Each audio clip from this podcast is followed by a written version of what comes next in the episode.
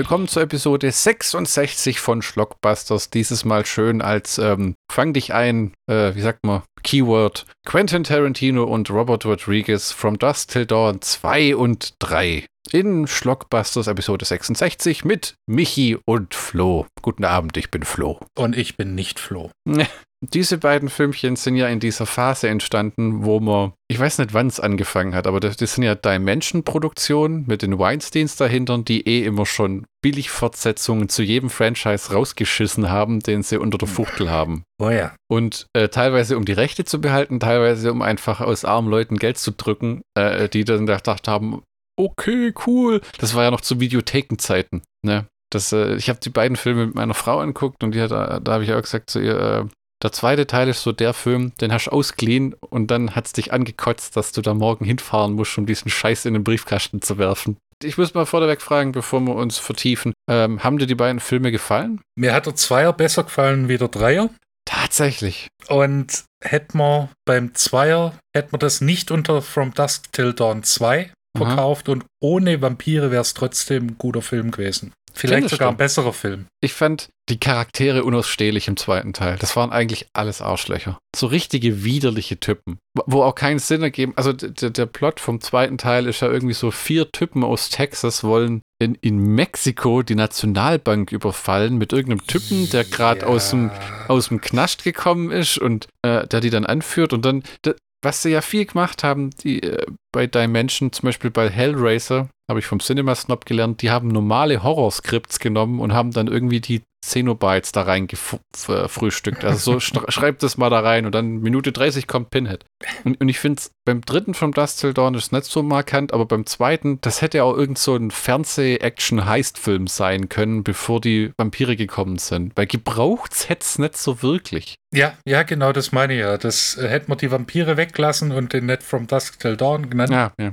Dann wäre es äh, tatsächlich äh, sogar ein passabler guter Film gewesen, weil das, sowas lebt ja immer, so heißt Filme lebt, lebt ja immer vom, von den Charakteren, die sich und die Beziehungen zwischen den, äh, zwischen den Charakteren, dass die sich nicht ausstehen äh, können, aber sich respektieren, weil sie trotzdem äh, ihre Fähigkeiten haben. Und hier gibt es halt dann doch äh, ein Stadion großes Arschloch. Ja, Wirklich. Also Robert Patrick ist noch der harmloseste. Ich gehe mal die, die, die äh, Zutaten durch. From Dust Till Dawn 2, Texas Blood Money, ist eine Fortsetzung des Kultfilms From Dust Till Dawn. Sie entstand im Jahre 99 unter der Regie von Scott Spiegel der übrigens mhm. irgendwelche Connections zu Sam Raimi hat. Ja, der hat in Tanz der Teufel mitgespielt. Im Gegensatz zu seinem Vorläufer wurde der Film nicht im Kino gezeigt, sondern nur auf Videokassetten, alias VHS, und DVD veröffentlicht. Der, der kam in Deutschland allerdings erst fünf Jahre später raus. Die Handlung haben wir schon verkündet. Dann äh, 85 Minuten, hat hier eine FSK 18 Freigabe. Kein wirklicher Splatterfilm mehr wie der erste, muss man sagen. Und die Entstehungsgeschichte, nachdem Bob Weinstein Scott Spiegels Film Blood Night gesehen hatte, wandte er sich einige Tage nach der Premiere von From Dust Till Dawn an den Horrorveteranen, um diesen vorzuschlagen, eine Fortsetzung des Films zu schreiben und zu inszenieren. Spiegel entwickelte daraufhin zusammen mit Boas Jakin eine Geschichte und unterbreitete sie Tarantino und Rodriguez sowie Bob Weinstein. Er bekam die Zusage, eines auf diesem Buch basierende Drehbuch anzufertigen. Also wir mögen dein Drehbuch, aber schreiben anderes. Und mach das und das und das. Nachdem Tarantino den Film Strip Teaser, geschrieben von Duane Whittaker, gesehen hatte, beschloss er, Whittaker mit Spiegel für das Projekt zusammenzuführen. Das ursprüngliche Konzept sah einen anderen Beginn des Plots vor. Dieser beinhaltete auch Seth und Richard Gecko aus dem ersten Teil, die im Besitz der Pläne einer mexikanischen Bank sind, die sie mit den Protagonisten aus Texas Blood Money ausrauben wollen. Der dem Titty Twister Massaker entronnenen Seth Gecko wird jedoch von den Behörden vor laufenden Kameras erschossen. Von Richie fällt zunächst jede Spur, so macht sich die Bande zum Titty Twister auf, in der Hoffnung, Richard Gecko dort aufzuspüren, während das FBI ihn durch Seth bereits auf den Fersen ist. Am Ziel angekommen werden sie von Richie und einer Meute von Vampiren attackiert. Als das FBI erscheint, können sie in ein Hotel flüchten, wo sie ihre Pläne überarbeiten wollen. Einer der Räuber wurde jedoch von einem Vampir gebissen und verwandelt sich und seine Partner Reihe um Reihe. Der Rest der Handlung glich zum Teil der letztlich produzierten Version des Filmes. Tarantino war gegen die Involvierung von Richie Gecko Gecko, da dieser bereits im ersten Teil sein Leben ließ. Daher wurde das Drehbuch entsprechend geändert. So. Der erste Teil war ja äh, recht, ist inzwischen ein Kultklassiker, würde ich sagen. Ja. Ja, mit, mit Quentin Tarantino und einem George Clooney, der, glaube ich, noch mehr oder weniger im Emergency Room unterwegs war, hauptsächlich zu dem Zeitpunkt. Und ein paar Filme gedreht hatte, die aber, der war noch nicht dieser kaffeeverscherbelnde Frauenschwarm, der er heutzutage ist. Ja. Die Vorstellung allein, dass der in dieser Fortsetzung mitspielt im Jahr 99, war schon lachhaft. Also, dem seine Agenten haben wahrscheinlich nur gelacht und aufgelegt, als sie ihn gefragt haben, oder ob er auf einer Direct-to-Video-Fortsetzung von From Dust Till Dawn mitmachen will. Vielleicht ist er auf Video gelandet, weil sie den nicht gekriegt haben. Ne? Also, äh, aber es, man sieht, Tarantino und Rodriguez waren irgendwie involviert und haben drüber gesprochen und man hat schon versucht, da eine richtige Fortsetzung draus zu bauen, weil es war das erste Mal, dass irgendein Film von denen eine Fortsetzung bekommen hat, wo der äh, Original, muss man sagen, Regisseur nicht involviert war. Ne? Das die ganzen Fortsetzungen für Spy Cats und Desperado hat ja alles Rodriguez selber gemacht. Na, ja. Und bei vielen Tarantino-Filmen würde ich ja gar nicht verstehen, wie man da eine Fortsetzung ranhängt. Also bei Kill Bill 2. Ja, gut. Oh, das will auch keiner sehen. Ja. Und der, der fertige Film war allerdings, äh, ich weiß nicht, also mir hat das Ding überhaupt nicht gefallen. Ich habe noch in Erinnerung von, äh, von frühers, äh, ich habe ich schon lange nicht mehr gesehen, die Dinger, der dritte ist besser als der zweite. Und den dritten habe ich heute erst angeguckt und da muss ich sagen, der dritte Akt vom dritten Film ist wirklich unterhaltsam. Ja. Ähm, aber ja. Der, der, der, die, ersten, äh, die erste Stunde vom dritten Film ist zum Beispiel einfach auch nur eine katastrophale Scheiße. Also äh, ja, mit, mit, mit, furchtbaren Charakteren, die dumme Dinge tun und ja. äh, äh ähm, sich komplett widersprechen eigentlich auch und keiner Logik folgen. Ich meine, das ist aber in dem Teil im Zweier auch so, finde ich. Du hast da, da finde ich es aber nachvollziehbarer. Aber du, du, hast zum Beispiel vier Ganoven, ja? Ja.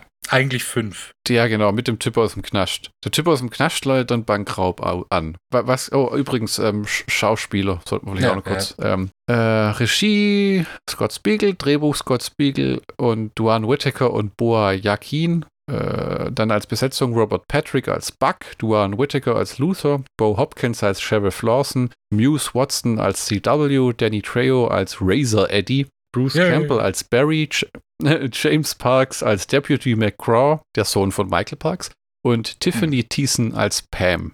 Robert Patrick, was genau ist seine Aufgabe? Der ist ja so eine Art der Typ, der die ganzen Leute zusammenstellt für diesen Job. Genau, das ist quasi äh, der Typ, der die Organisation übernimmt. Der, der Abs die absolute Flachpfeife ist, ist es, wer ist denn dieser, ähm, dieser Schwachkopf, der am Ende dann auch noch ein Vampir ist? Der Wachmann, den er wo Robert Patrick diesen Wachmann besucht, der schläft ja. und dann erweckt er den mit diesem zerstampften Was? Kaffeebecher. Ray Barb. Brad Harrelson. Ray Tatsächlich. Der Typ hat auch in keinen fünf Filmen mehr danach mitgespielt. Der Charakter war völlig unnötig. Das war einfach nur so ein Trottel. Ja, aber das am Ende hat es dann, weißt ist man dann doch, weil er der Gutgläubige war und, und du hast dann auch, wurde er doch zum Vampir.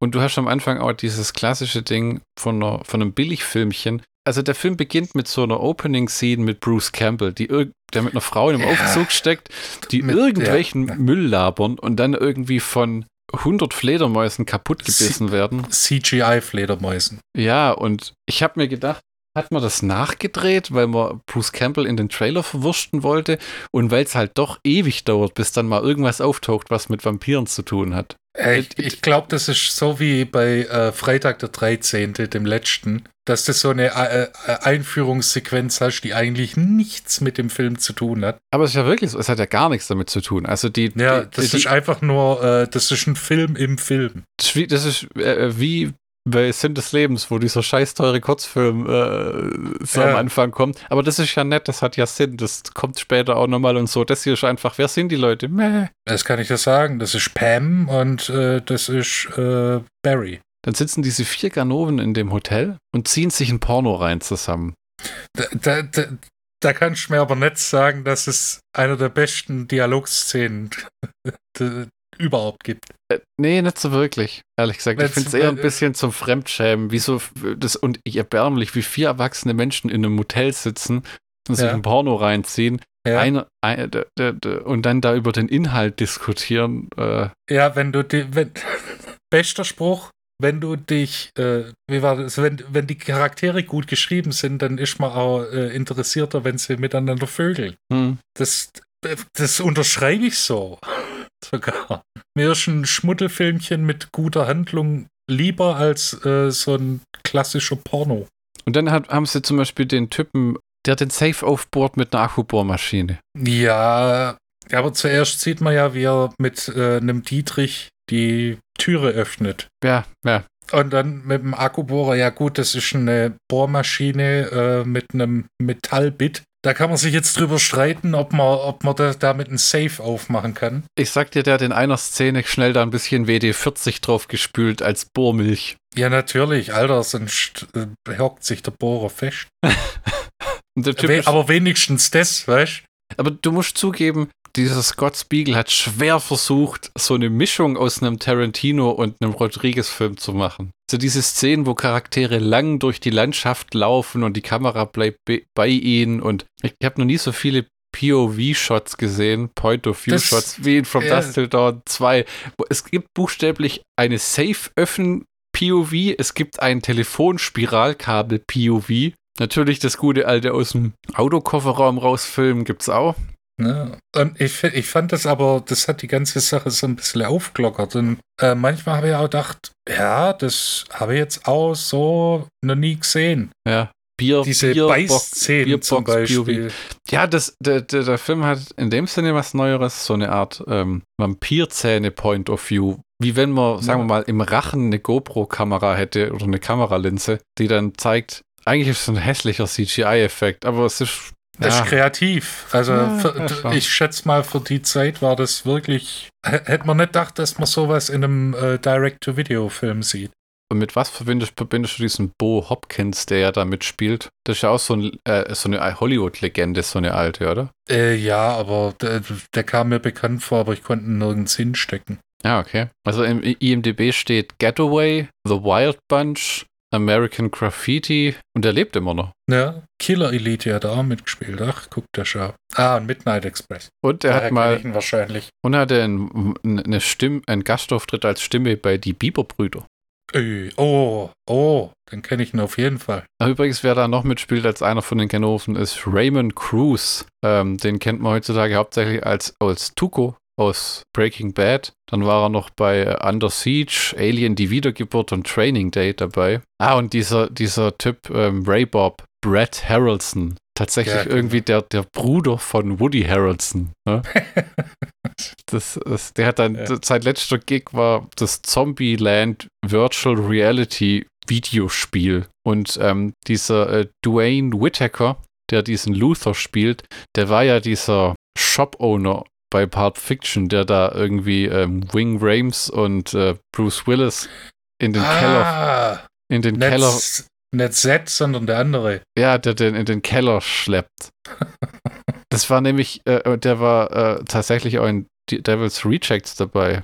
Dr. Bankhead und dann in Halloween 2 von Rob Zombie als Sherman Benny. Hm. Und okay. in Tree from Hell. Okay. Puh, das Gesicht kann ich gar nicht zuordnen, irgendwie scheinbar. Na gut, das, ich meine, der hat sich ja, wenn du dir den heute anguckst und äh, 99, dann sind das ja zwei verschiedene Leute. Ey. Ja, das ist, das ist wohl wahr. Was mich allerdings äh, schockiert hat, mhm. als ich dann gesehen habe, wer den Soundtrack gemacht hat. Joseph Williams, Steve Poracco. Pocaro, genau, das sind nämlich äh, Mitglieder der Band Toto. War aber absolut nichts Besonderes, der Soundtrack. Da ist schon mir mehr im dritten Film aufgefallen als im zweiten, muss ich sagen. Ja, mir ist, äh, äh, ganz ehrlich, mir ist im, im Zweier musikalisch nur aufgefallen, dass ein Dick Dale-Song äh, gespielt wird. Das ist so ein Surf-Gitarrist, der auch diese berühmte äh, Pulp Fiction-Gitarre da ah.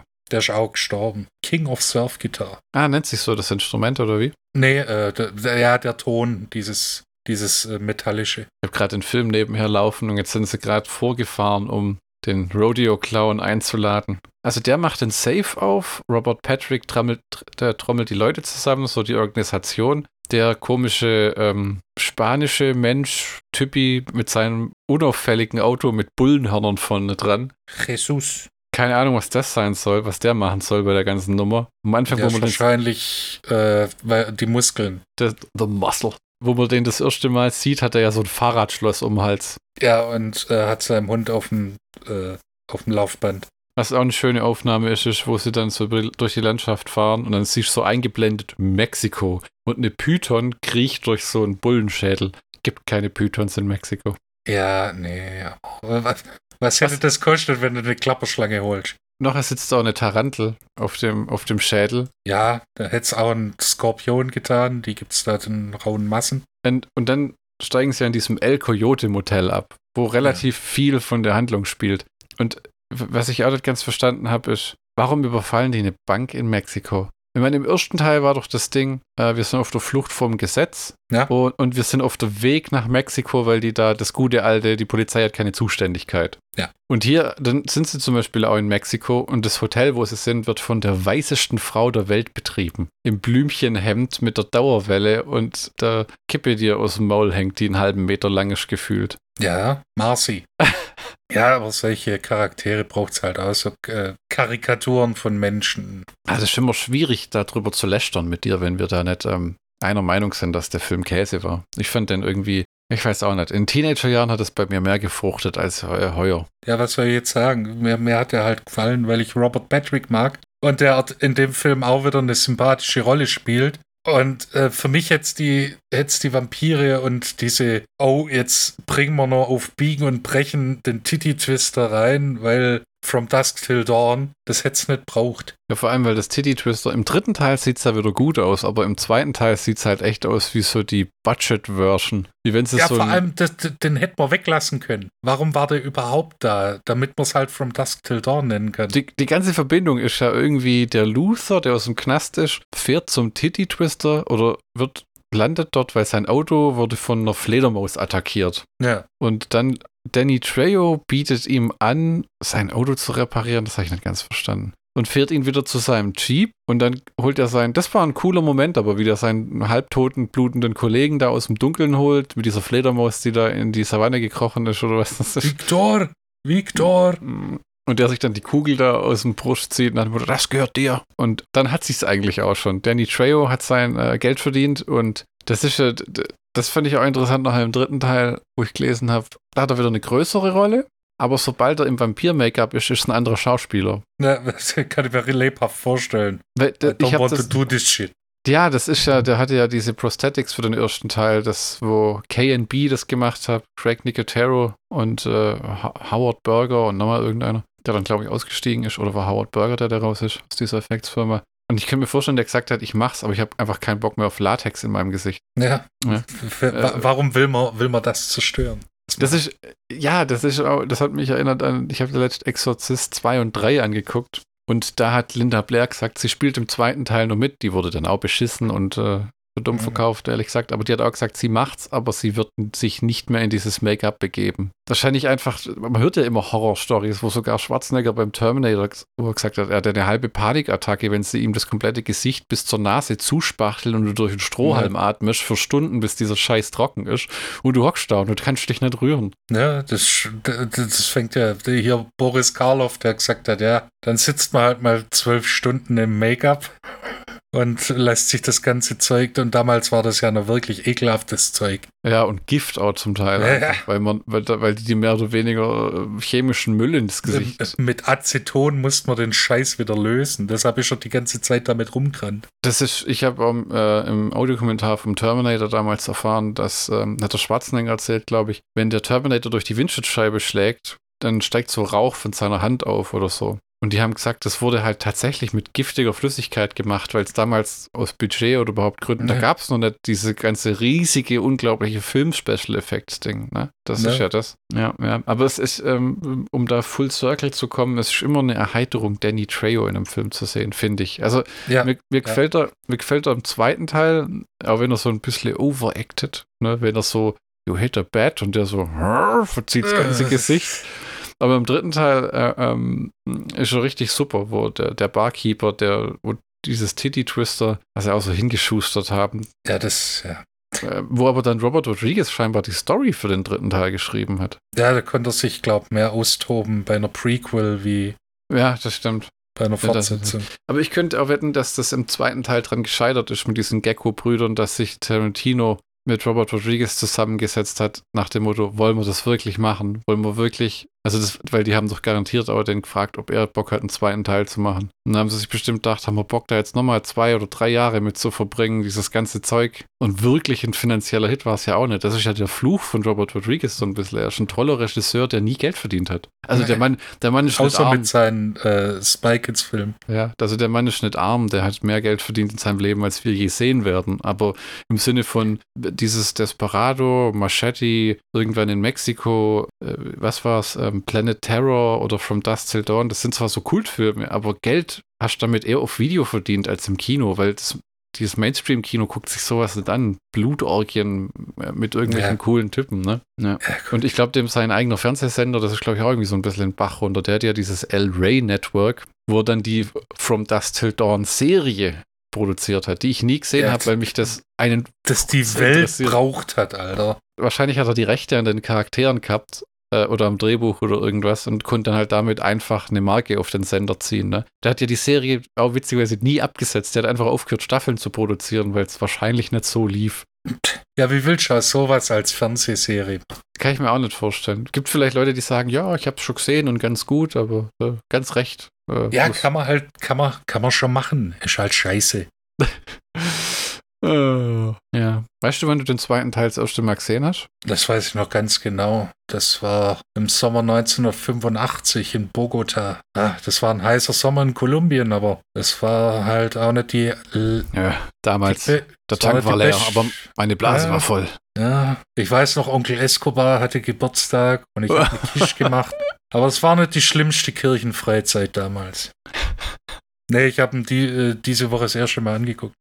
Oh, tatsächlich, du hast das gar nicht Nee, zweite Mal. Ich hatte, du, du, hast mir mal die DVD ausgeliehen. Ah. Ich muss aber ehrlich auch sagen, das, Orgi das Original oder der erste Film ist jetzt auch nichts, was ich sonderlich oft gesehen habe. Also ist jetzt kein Dawn of the Dead oder sowas, ja? Äh, nee, es, ich, der Film. Im ersten Teil geht mir Quentin Tarantino auf den Sack.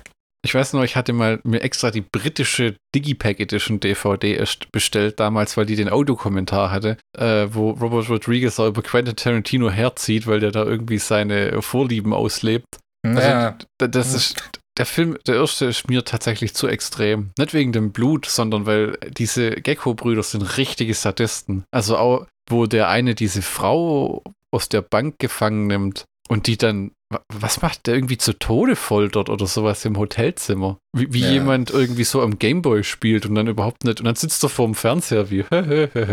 es gibt Sadismus in Rob Zombie-Filmen und es gibt sowas, was, was kommt da, da ist härter, wenn du es nicht siehst und dann hast du immer diese geblitzten Einblendungen von dieser entstellten Frau. Ja, und es ist, du könntest halt eigentlich auch rauslassen. Ja, die, die sind nämlich so furchtbar, weil das wirkt echt wie wenn George Clooney mit einem totalen Psychopathen abhängt. Was ist ja auch der Fall ist. Ja, eben, also. Mhm. Ich habe, glaube ich, ja. Quentin Tarantinos längste Rolle als Schauspieler, ne? Der hat ja immer so Gastauftritte in seinen eigenen Filmen und hier und da mal, aber das war, glaube ich, das einzige Mal, dass er einen ganzen Spielfilm über tatsächlich eine Rolle äh, gespielt hat. Ja, ist auch gut, dass, dass es die einzige war. Findest du nicht so gut, den Typ als Schauspieler?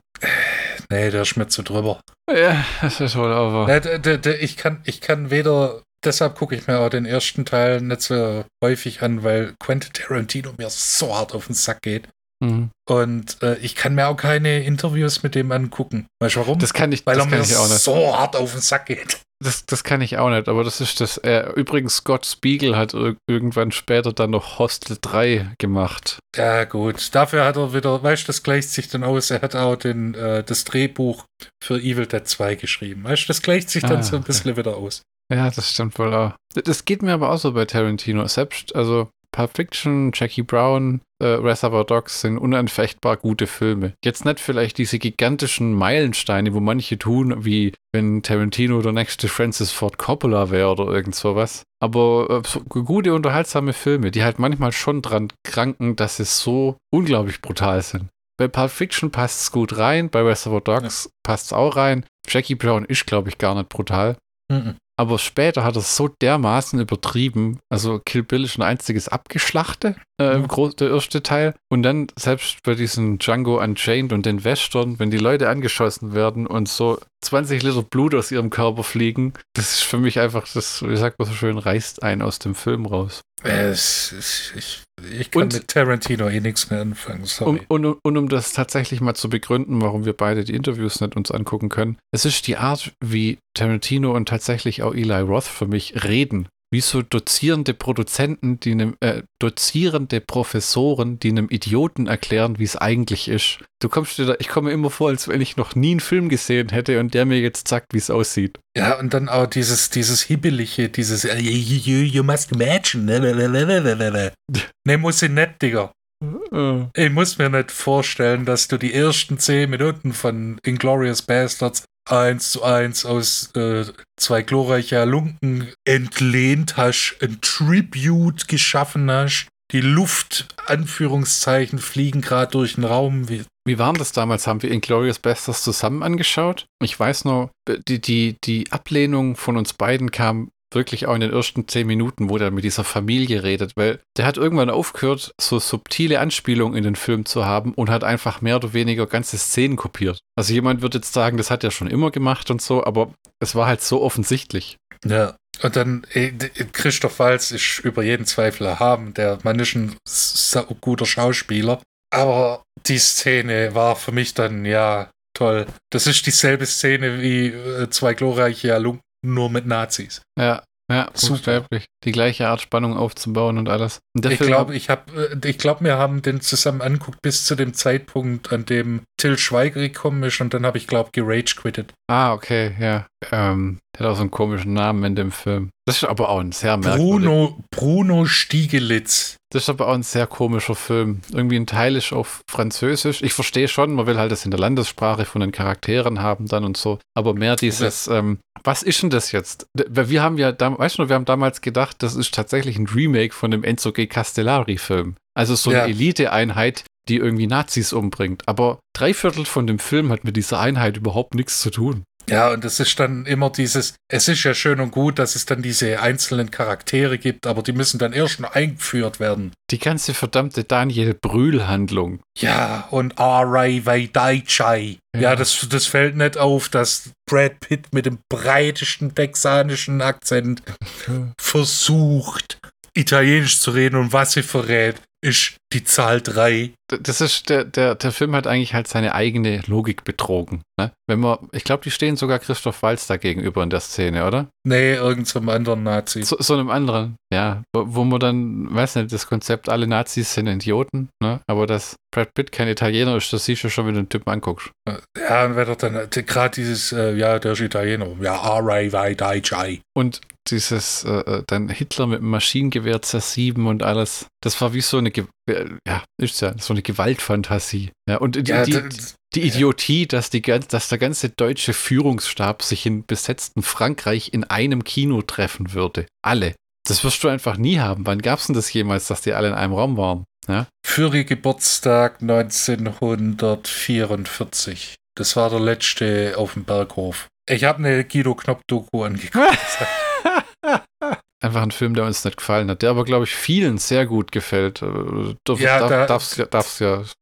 Ah, da habe ich, hab ich herrliche äh, Streitgespräche geführt mit einem äh, Kommilitonen damals, wo ich noch studiert habe. Der, der hat es mir als cineastisches Gold verkaufen wollen. Ich habe dann gesagt, sorry, wenn ich einen Sergio Leone-artigen Film angucken will, ich weiß nicht, dann gucke ich mir einen Sergio Leone-Film an. Hm. Ja, aber, aber, aber, nix, aber, Alter. Das ist auch, das ist eine Sache, die ich an Tarantino nie verstanden habe. Wenn er diese, äh, diese äh, Schauspieler von damals so vergöttert, ja. Und er hat ja so ein paar Stammschauspieler und der hat aus bestimmten Gründen John Travolta haben wollen, weil der in einem Karrieretiefpunkt war und George Clooney äh, war in, in, in From Dust Till Dawn dann und Uma Thurman war eh seine Muse. Aber so viele Leute von damals, die noch leben, die tastet er aber irgendwie nicht an. Ich glaube zum Beispiel wirklich, dass der durch die From Dust Till Dawn Sequels auf Michael Parks gekommen ist. Ich hab's nicht, Oder durch Uwe Boll-Filme? ich habe es nicht tatsächlich kontrolliert, aber ich will meinen, der erste Michael Parks-Film weil wo der dabei war, war Kill Bill. Ja. Und ja. ich glaube, dass das äh, in, in, dem dritten From Dust Till Dawn, was ja auch eine herrliche schauspielerische Leistung ist von Michael Parks, von am Anfang ist er noch anwesend und redet und dann gibt es so 40 Minuten, wo er nur besoffen an einem Tisch sitzt und immer versucht, ein Auge zu öffnen, wenn sie ihn ansch anschreien, dass er aufgenommen wird. Und am Ende schreit er einfach mal quer durch den Raum. Und prostet sich selber zu. Ja, genau. Oh, war ja. Doch dazu später mehr. Ja, genau. From nee, Dust Till Dawn 2, ja? Ja, From Dust Till Dawn 2, in, in, meinem, in meinem Kopf, ah. ist, mein Kopf ist ein düsterer Ort, aber oh. irgendwie hat sich das in meinem Spatzenhirn manifestiert, dass es doch irgendwie eine Fortsetzung von Fire in the Sky sein könnte. Hä? Von, von dem Alien-Film? Ja, weil Robert Patrick halt mitspielt. Ach so. So nach dem Motto, das Leben, das er führt, nachdem, nachdem sie da wieder zurückgekommen sind und so. Ja, und dann auch so, spielte auch so ein äh, harten Südstaatler so ein bisschen. Ah. Und ich, ich, Robert Patrick ist in dem Film eine Sympathiefigur. Und ich finde auch das Ende cool, wo dann, wo sie dann diese Vampire in diesem epischen langen Showdown, ich glaube, der ging eine halbe Stunde, mhm. wo alles zu Klump geschossen wird, alle, alle sterben, alle, alle, alle, alle. Ja, Leute Nur, sterben, die überhaupt nichts davon wissen, das ist wahr. Und äh, hier dann der mit dem, ähm, hier Robert Patrick mit dem Bo Hopkins dann zusammenstehen und dann erstmal diese. Es hört nicht direkt nach der Geballer und Scheißdreck auf, sondern es gibt noch so einen kurzen Moment, wo sie dann, oh, wir haben überlebt, willst du eine Kippe? Nee, ich hab aufgehört. Hast du dann Nikotinpflaster. Nee, nee, nee, ich hab komplett aufgehört. Wo ich dann da, da saß und denke, ja, ja, das ist eine normale Unterhaltung. nach, nach einem Massaker. Ja, ich habe eh damals eh nur geraucht nach dem Essen oder äh, nach einem guten, na, nach einem guten Sex. dann Polizeisirene im Hintergrund. Ja, ich sag dann mal los. Ja, ja, ich versuche dich dann aufzuhalten.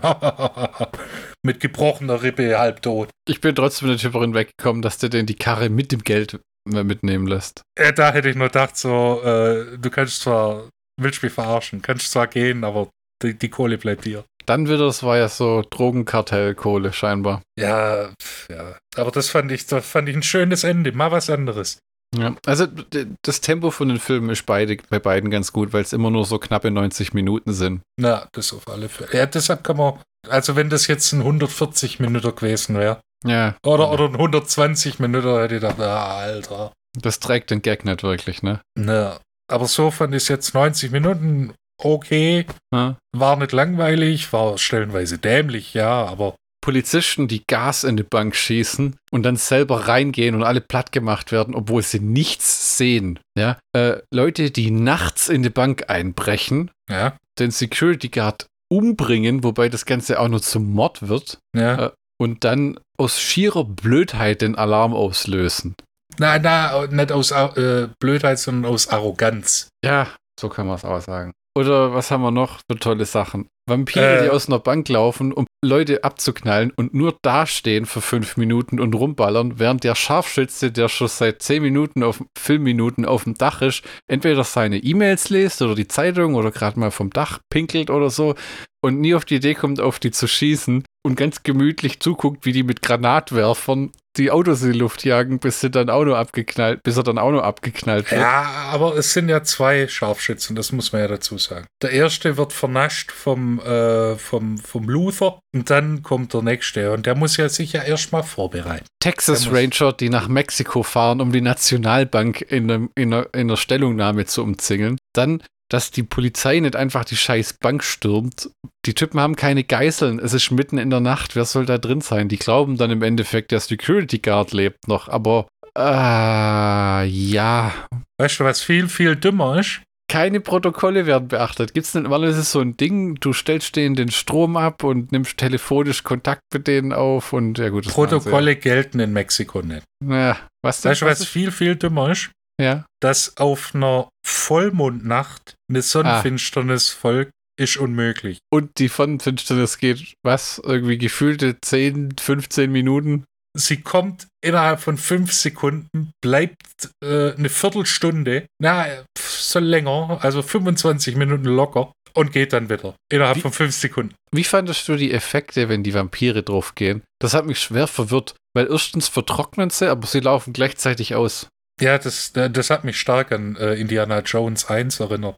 Ja, wo dieser Typ schmilzt. Ja, das fand ich eigentlich, das fand ich, fand ich sogar gut gemacht. Schöner, praktischer Effekt. Mein, meine Lieblings-Vampir-Sterbedinger sind immer noch in Blade 2, wo die so glühen und dann zu Staub zerfallen. Das hat mir gut gefallen, wirklich. Hast du den mal gesehen? Von Guillermo del Toro? Äh, ich, ich, ja, der, der einzige, der mir noch fehlt, ist der Dreier, glaube ich. Ja, da, äh, Warte mal nur eine Weile. Der reift zwar nicht wie guter Wein, aber mit, Glück, mit etwas Glück ist er dann irgendwann schwerer zu finden.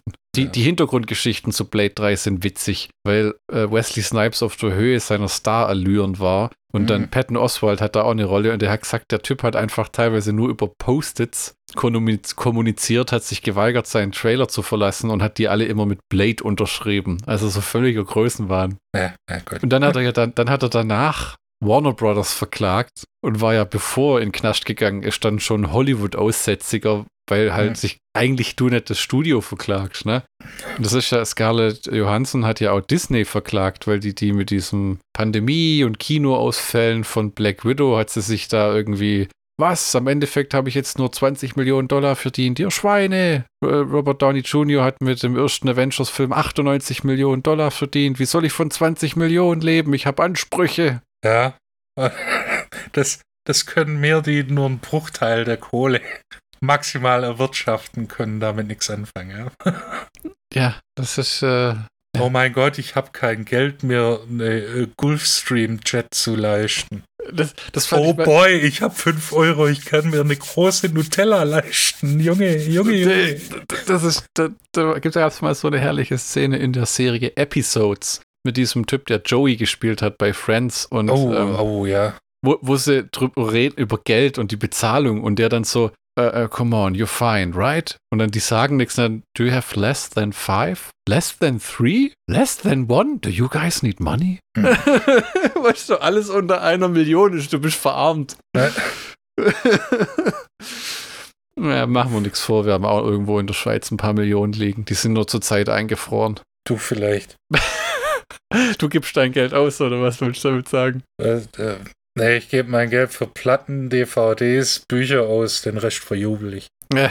Vom Dust Till Dawn 2, Texas Blood Money. Wollen wir mal schon Schlockbuster counten oder hast du noch etwas hinzuzufügen? Ich fand den Film nicht schlecht. Äh, für den Film spricht äh, Robert Patrick. Danny Trejo. Danny Trejo, genau. Bo Hopkins Bruce, hat auch seinen eigenen Charme. Bruce, äh, Bruce Campbell. Bruce Camp, Bruce, die Bruce Minute, die zu viel der, der, der, der, ist schon mal irgendwie verflucht, dass er, das hatte ich mal das Gefühl, dass der nach Evil Dead nie wieder einen Fuß irgendwo in die Tür bekommen hat, außer in so Sci-Fi-Channel-Zeug und sowas. Und selbst wenn Sam Raimi ihn dann immer in seine Filme mit reinbringt, ist das immer um ihn irgendwie, wie wenn er ihn verarschen will. So, du bist da, dabei in Spider-Man, aber du bist nur der Türsteher. äh, ähm, und, und du sagst zwei Zeilen und die schneiden wir raus und das kommt nur in der Director's Cut auf DVD. Weißt du, wie so, wie diesen Typ, der immer, was war das, in Fulci oder in Mattei-Film und den er 30 Jahre lang immer rausgeschnitten hat. Ja gut, äh, Bruce Campbell hat ja dann äh, äh, TV-technisch erfolgreich geht. Ja, aber furchtbar spät auch, muss man ja, sagen. Ja, Burn also, Notice. Das war, das war, dann, das war dann wirklich ein Erfolg und dann gab es ja die Ash, Ash vs. Evil Dead äh, ähm, äh, Serie.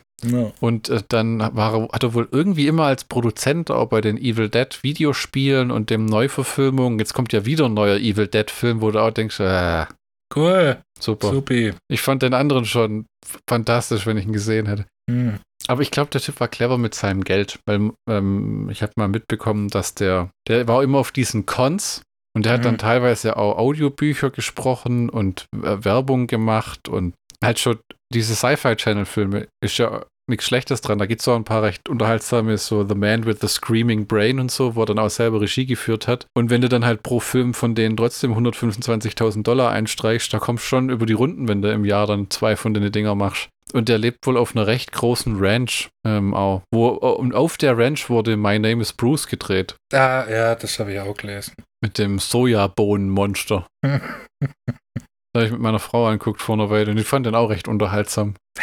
Der mir, das ist genau so doof, dass man es genießen kann.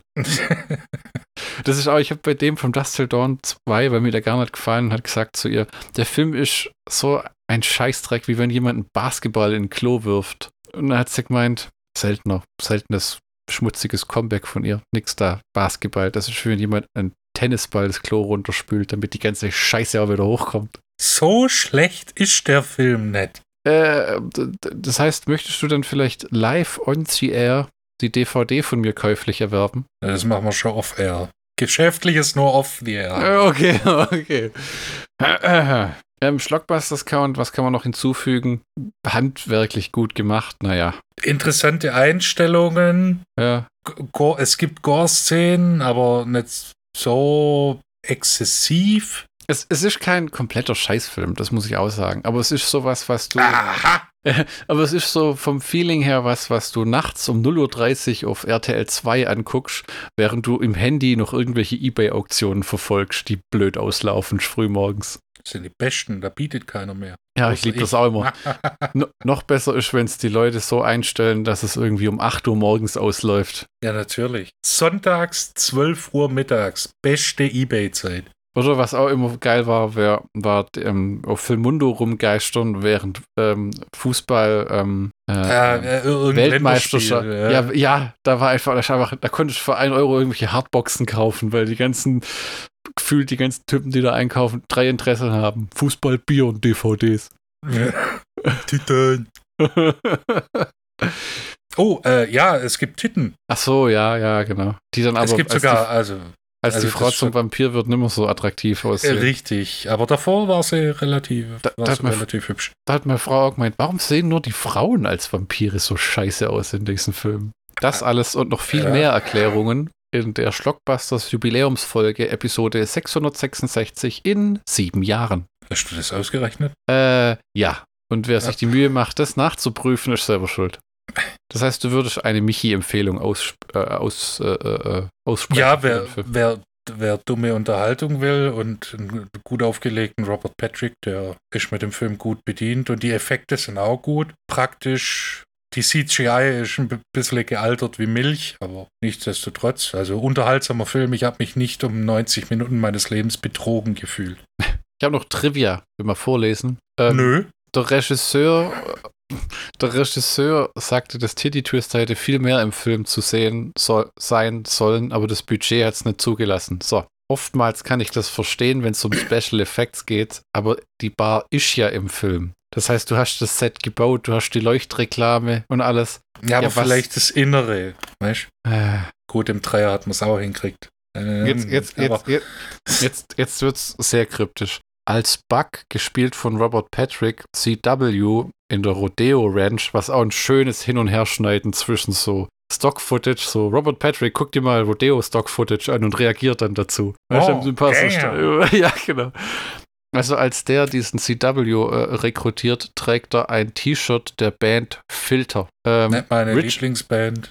Richard Patrick, der Frontmann der Band, ist Robert Patricks Bruder. Ja. Jetzt könnt ihr alle sagen, nein. Doch. Alle, alle rennen oh. zu ihren, zu ihren äh, äh, Gerätschaften, um auf YouTube sofort Filtersongs anzuhören suchen auf Google Bilder Vergleiche zwischen Robert Patrick und Richard Patrick. Das war ja auch ein Spaß der Eltern. Richard, Robert, get down here. Patrick, damn it. Ungewöhnlicherweise wurden in den Untertiteln des Films auf DVD und bei Video on Demand alle Schimpfwörter entfernt und die Sätze, in denen sie gesprochen werden, entweder äh, reingewaschen, also ich äh, lese gerade aus dem Englischen, also die haben es einfach als harmloser übersetzt. Hätte ja auch seinen ganz eigenen Humor, das mal anzugucken. Ja. Kannst du dann ja machen, wenn du die DVD von mir kaufst. Man könnte es aber auch lassen. Ne? Also es ist immer die Möglichkeit, es auch zu lassen. Ja, ja, das war's. Hat jetzt die Welt nicht verändert. Oh, was ich auch noch gut fand, fällt mir jetzt gerade ein, diese äh, wo der Jesus erzählt, ja, sein äh, ein Kumpel von ihm, der hat rausgefunden, dass seine Schwester bei einem äh, Porno mitgespielt hat. Und dann siehst du so eine Einblendung, wie das dann vonstatten ging. Und was ist dann passiert? Er hat alle umgebracht. Zuerst den Regisseur. Dann fliegt der durch die Gegend. Und dann, ja. dann geht Kameramann. Dann siehst du nur, wie äh, so ein Glas zerschossen wird was ich wieder lustig fand. Das hat schwer an so Quentin Tarantino erinnert, oder? Ja, schon ein bisschen. Na, von der ganzen Machart. Aber, aber es war witzig gemacht, tatsächlich. Ja, das stimmt. Womit wir inhaltlich bei From Dust Till Dawn 3 wären: The Hangman's Daughter.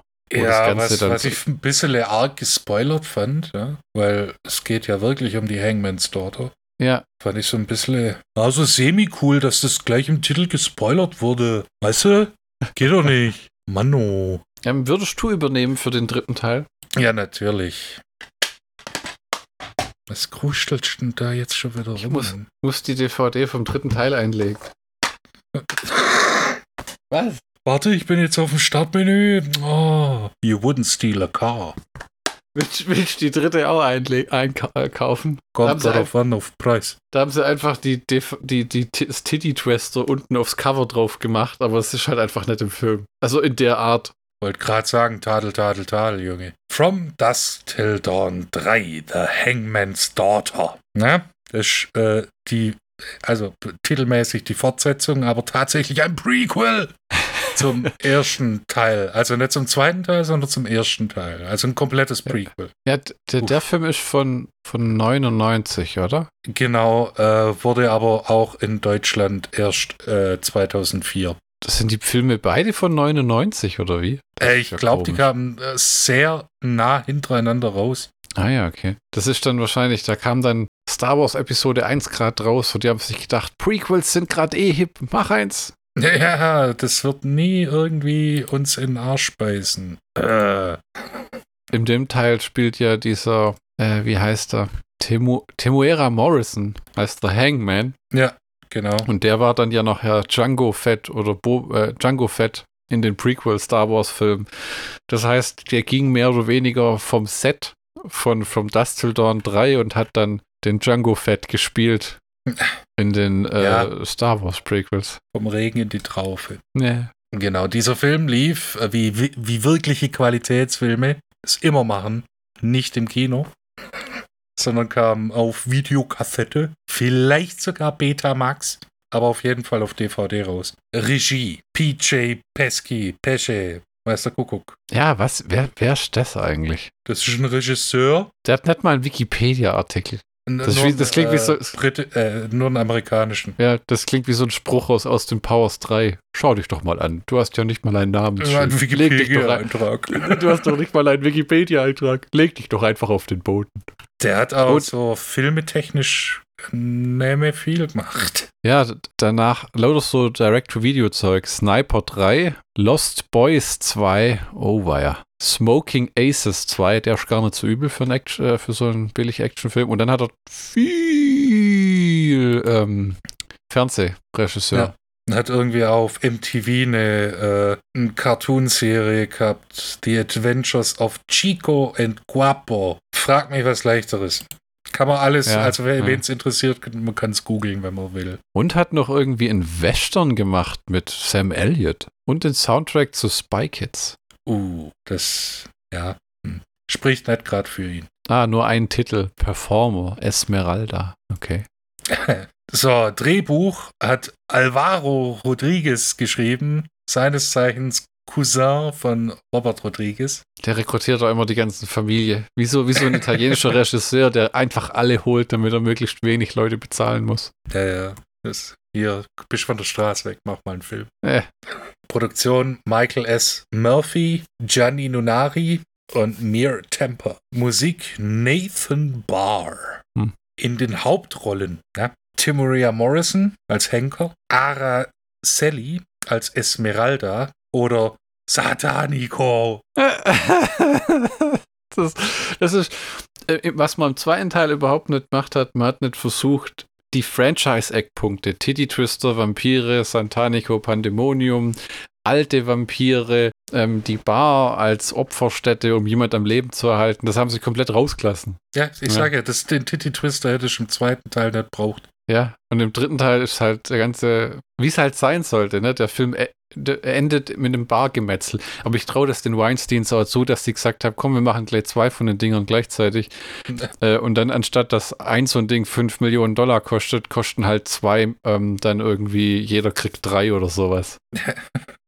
Und wenn der eine scheiße ist, können wir immer noch den anderen verkaufen. Und im Endeffekt, das ist ja von einem Geschäftsmann-Standpunkt her super clever. Ne? Das ist genau das, was jetzt gerade äh, äh, falsch gemacht wird oder was, was zum Beispiel bei Sin City den Franchise ruiniert hat. Der Film kommt, vom Dust Till Dawn kommt raus. Wann waren das? 96 oder so? Ja, das kann sein.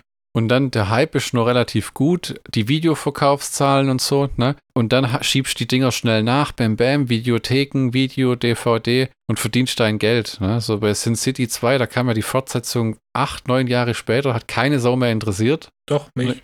Echt? Ja. Und der war aber auch gut, der zweite Sin City. Ja. Aber im Kino ist es halt untergegangen. Ja? Und jetzt äh, setzt gerade James Cameron seine Hoffnung äh, noch da drin, dass jemand sich noch für Avatar 2 interessiert. Hey, ja, ich weiß, Co Corona und, und, und Krieg und überhaupt und so, aber hey, Avatar 2, blaue Baummenschen. Ja. Wir haben wieder, wir haben wieder sexy Schlümpfe. Ja, ja, die mit ihren Schwänzen fummeln und ja. irgendwie sich irgendwie äh, Sie haben Sex mit ihren Schwänzen, verbinden aber die Schwänze auch mit ihren Reittieren. Haben die dann, sind das dann alles Sodomisten oder wie sagt man dann? Hm. Bestiality. you know, for kids. da, da, da, da, da, da. Ähm, äh, äh, hier äh, Hauptrollen, genau. Wir haben Marco Leonardi als Johnny Madrid, der eine riesen, granatenmäßiges, stadiongroßes Arschloch in dem Film ist. Ja, wirklich. Meinung. Der seine eigenen Leute erschießt, seine Frau behandelt wie Dreck, wobei das Ganze nicht anfängt als Liebesgeschichte, so gefühlt. Ja. Ja. Ja. Ja. Ja. Ja. ja. Ja. Aber an einem Punkt hat man kurz den Eindruck, er peitscht die Frau jetzt aus. Ja. Wo ihr dann den, den, den Kaktus da ah, auf den Rücken ja, schmiert. Aloe. Ja, Aloe das Kaktus. geht tatsächlich, hat meine Frau gemeint. Du, also da kommt ja, ja. Aloe Vera her, aus dem Kaktus. Ja, ja natürlich. Was alles gibt. Äh, Michael Parks als Ambrose Bierce. Rebecca. Gayheart. Michael Parks, mein Lieblingsspruch von ihm in dem Film war, wo er mit diesen strenggläubigen Bibelmenschen da in der Kutsche ja. rumfährt. Und dann sagte, sagt die eine, Are you an atheist? Yes, ma'am. Thanks to your God, I am an atheist. On the final day, you won't be able to hear Gabriel's trumpet. Yes, ma'am, I will, because if Gabriel plays the trumpet, I will be playing the tuba. das ist fantastisch. Ich meine, meine Frau steht da immer fast auf und schreit Blasphemy! Ja, ich kann da echt drüber lachen. Als Wirstgläubiger kann, man, kann ich auch drüber lachen. Aber als Kathole hat man ja eh die Erbsünde und so. Ne? Du als Protestant, du könntest einfach den Laden runtergehen zu Harrys und sagen, Harry, ich möchte, ich möchte dass, dass, du mir, mir ein Kondom verkaufst. Ich denke, heute werde ich eins mit Noppen nehmen.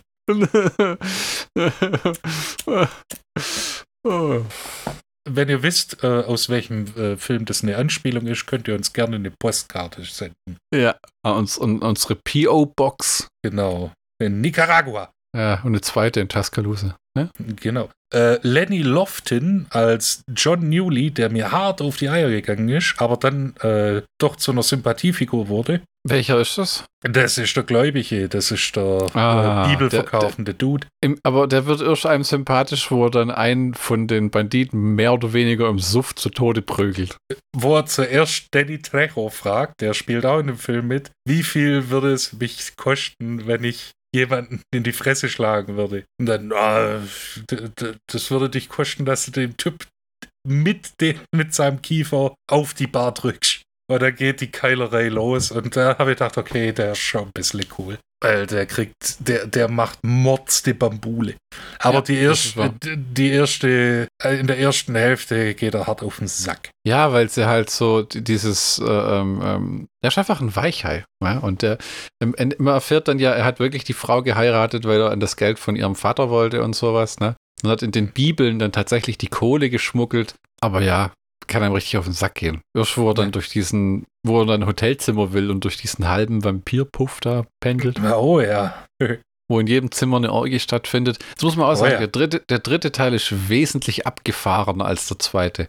Dafür, dass der zweite vom Regisseur vom Drehbuch von Evil Dead 2 ist, was einer der durchgeknalltesten Horrorkomödien aller Zeiten ist, wenn man so will, ist der dritte Teil wesentlich verrückter. Ja. Einer kriegt hat Messer in den Schuhen, schlutzt einem den Bauch auf, später ja. ein, kriegt einer die Eier rausgeschnitten mit den Messern und ja, das habe ich mir auch gedacht. Das, von den Gimmicks her ist es doch eher ein Teil 1 mit der Cockgun ja, und sowas. Ja, genau, mit, mit äh, wo sie da auch, ähm, dieser Hangman trennt einem mit seiner Peitsche den Kopf ab und dann wächst ein Schlangen-Cobra-Kopf aus dem ja. seinem Hals, den er dann in die Luft sprengt und ja. Ähm, und diese, äh, wie soll man denn sagen, Mutantenvampire sind auch wieder am Start am Ende vom dritten Teil, wo die da so, ähm, diese Ganzkörper-Nackt-Vampire, weiß nicht, wie man das sagen will. Äh, ja, die, ja. Ja, das, die, davor sieht man aber äh, die Oma von Esmeralda. Die gekillt wird.